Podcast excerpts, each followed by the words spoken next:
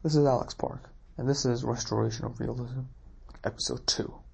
So I'm going to continue with my explanation of neorealism, neopolitik under the modern context, because I'm focusing mostly on his, histor, historical backgrounds, so I'm going to focus on modern back, on based on modern principles.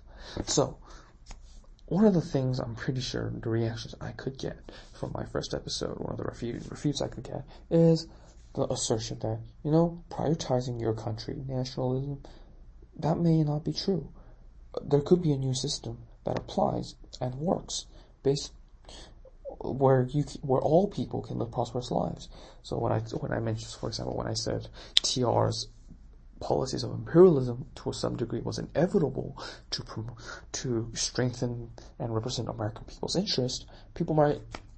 I I remember I remember whenever, whenever I said this, people, my friends or people would say, you know, this, but what about the lives of Filipinos? What about the lives of other colonies that you and the United States made, like Cuba or, um, or Hawaii or these regions that were faced with so much abuse, like Native Americans, for instance, too.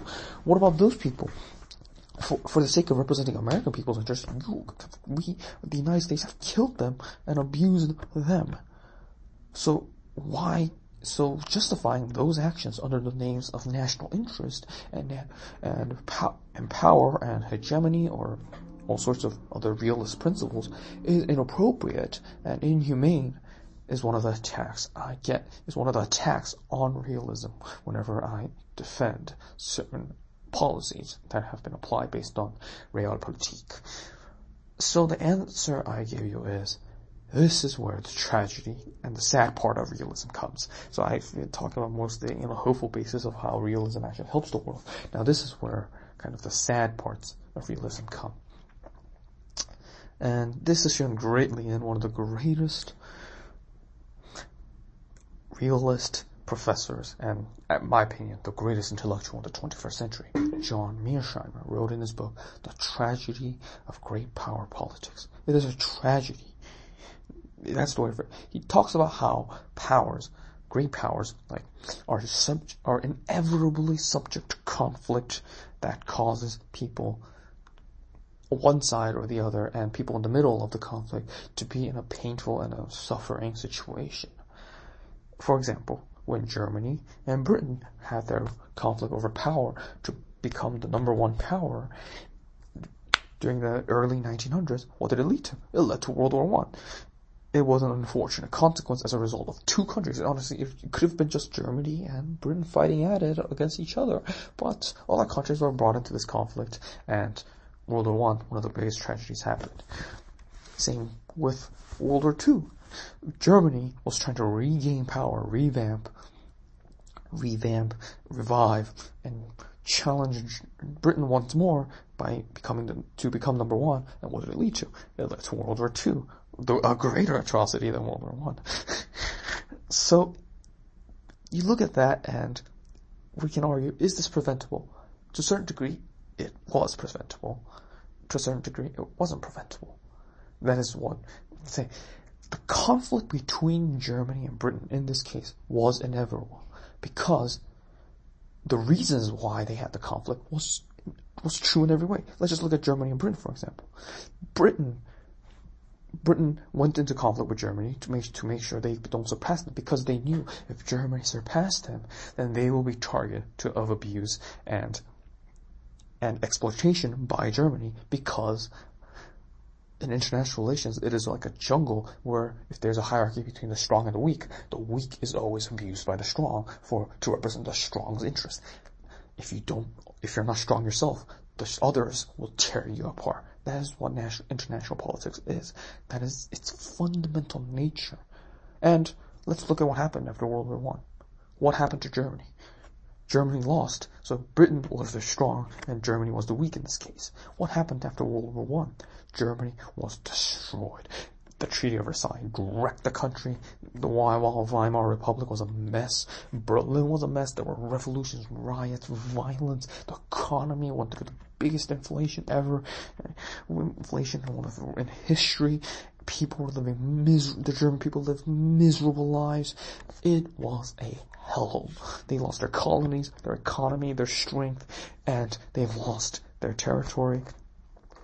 They lost territories by Germany, their economic plants like mines and all sorts of industrial rights. France took opportunity of that and build companies there where it solely represented the French economy, not the German economy. It didn't benefit them in any way. They were totally destroyed, destroyed by the French, British, the winners of World War One. So obviously Germany, looking at that is like, yeah, if we lose and we are on the weak, we faced huge consequences. Our people were destroyed. So we got to be strong to prevent those abuses from happening, which is what led to the second conflict in World War II.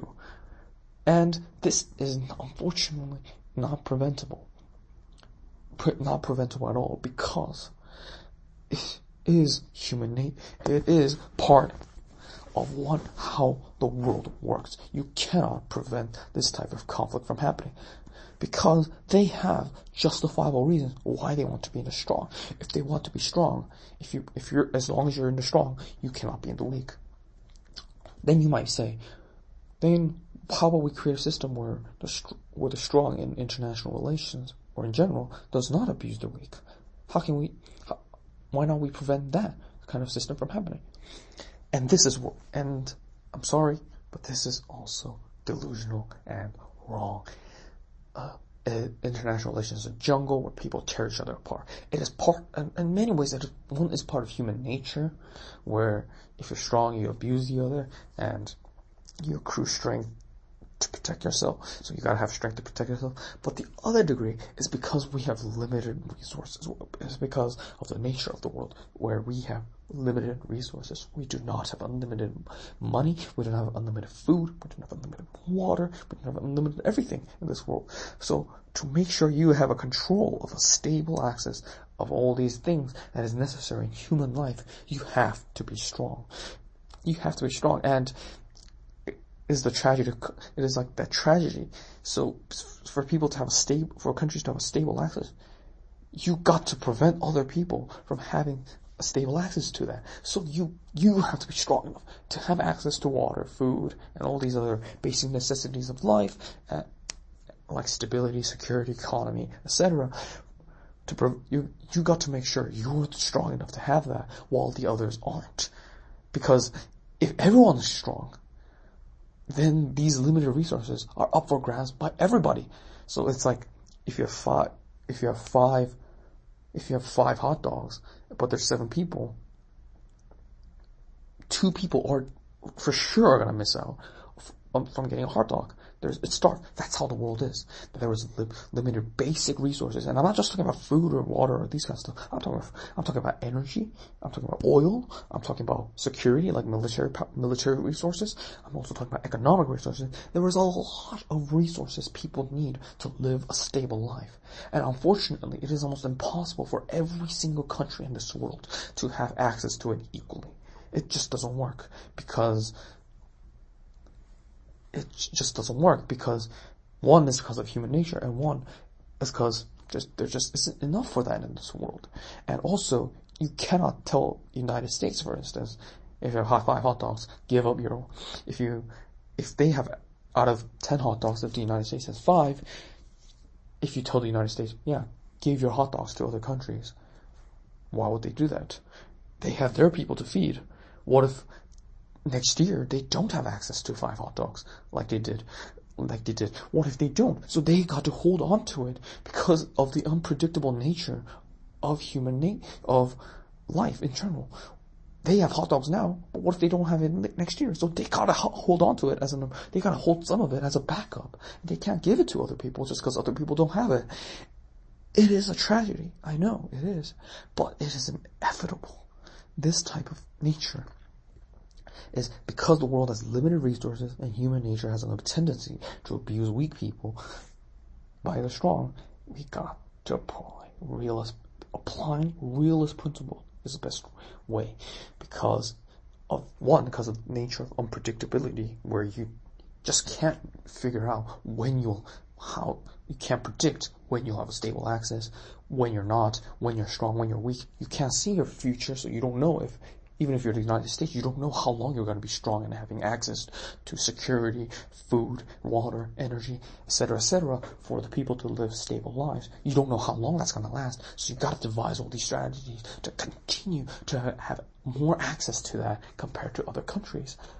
And you can't blame the United States for for what you would maybe call hoarding all those resources while leaving other countries because how are they supposed to know whether they do that? That's what the future holds. If the entire world somehow comes to compromise, we'll distribute it. We'll distribute security. We'll distribute econ- economy. We'll distribute resources like that, that, that based on these, these, these principles where it's predictable, where you can see how the pattern works across the world, you might know. But that's not, but here's the thing, you can't read other people's minds. You don't know what's in, what's in other people's head, what's, what's in other people's heads. You don't know. And there's that nature of uncertainty.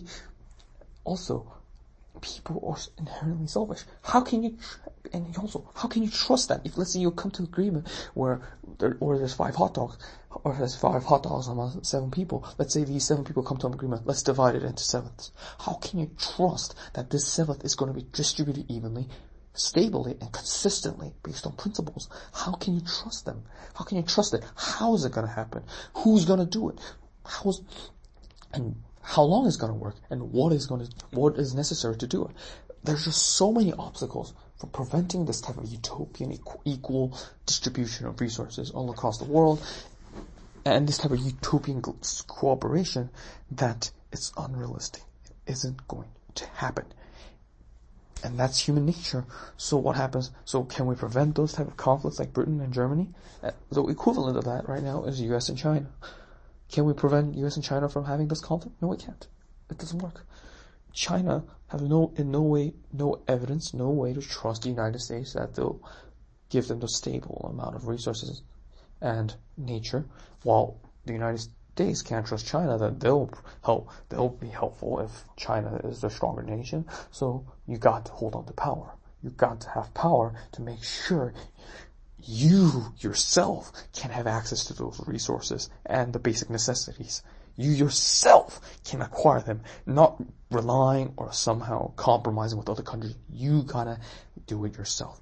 And that, and how to do that is based on power. Power is the most important element for you to have certainty in acquiring basic resources for people, for your people to live better lives. So this type of world government or utopian principles where the world, every, every humanity works together, I'm sorry, as much as I love for that to happen, is impossible. So I think you know where I'm going here. I'm basically saying the current system sucks. The globalization, the liberal hegemony, where you say democracy can be spread all over the world, and yada yada, and the UN and the global institutions like the UN trying to work together, have work countries work together on various various agendas. The world, humanity is facing as a whole with things like Davos Forum, etc., etc. These things are baloney. They don't work. They were never working, and they never work. They never were never bound to work, and they never were. But because after the Cold War we had this atmosphere where the United States could do anything because they were the lone superpower, we thought the United States can change the world into the into the way they please, and the world they wanted was a world where the entire world were in a democracy with basic Western principles like human rights and etc. etc. and cooperate in global institutions like the UN in the like the UN to live world peace, like Fuku, like Francis Fukuyama's famous book, The End of History. These are all baloney. These are all delusional. The world was never meant for a system. How can people, how can those countries trust the United States that they'll represent their interest? How can other countries are ever going to trust that? It doesn't work. They, as for reasons, so I'm here to basically attack the current system, to uh, to say the current system is flawed and is subject to change. And that is how I'm going to apply them. Because our current system is so far from realist principles, has gone so far astray, the war on terror for, and this is, by the way, this is not a liberal and conservative issue. This is this isn't, this applies on both sides. For example, on the conservative side, there was the war on terror, saying we gotta get rid of these Islamists and these radical terrorists, these Muslims are evil and yada yada yada. Baloney. It is not in your national, for the United, what does the United States gain by invading Iraq, by invading Afghanistan, by invading that? Our reason was saying to make the world a better place. Why is that our, why is the United States supposed to do that? We gotta support, we gotta focus on our people. We gotta focus on our people's needs. Oh, and then they say, oh, the threat of terrorism. The threat of terrorism. Let's just look, look at, just look at terrorist and objective terror. Let's look at our economy. We are the most powerful country in the world with the most powerful military, powerful economy, powerful everything. The terrorists don't have a country, don't have money, they're very poor, they're dirtbags, their military resources are pathetic compared to us. It's weak, they're way, way, way weaker than the United States. So to think that they're somehow a threat to the Americans is, doesn't make sense either because we are way, way, way stronger. So the war on terror also does not meet realist principles because it was based on an idea that we're going to get rid of these radical terrorists and change the world where terrorism doesn't exist. I'm sorry. And these type of conflicts don't exist so that the world can apply, operate peacefully. That's why we did the war on terror. I'm sorry, it's not gonna work. It's not gonna work. And had all sorts of excesses I'll mention in the future, but because to talk about that, it takes it, it has to actually talk for like at least three hours to explain all the excesses of the war on terror that the conservatives waged against the Islamists, which was a total failure, as you've seen recently in Afghanistan. Afghanistan is the example that the war on terror was complete failure and baloney. So that's the conservative side war on terror, this belief that the Western, Western culture, American culture is going to be spread all across the world and we are going to rule and that's how the world is going to be a better place. This is also delusional. Why is American culture the best? Why is China or other countries supposed to think, you know, American culture is the best? They have their own history, their own way of life. Who are we? What gives us the authority, the United States, to say we are better?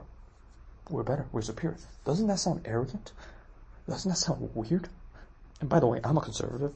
As a, by the way, I'm a conservative and a Republican. And even, by the way, me saying this, and that is just the most arrogant thing ever.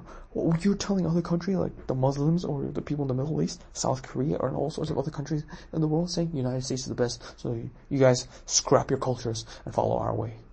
You know, they have their 2,000 way of history. They have their own culture. You can't just tell them your culture sucks, so get rid of that.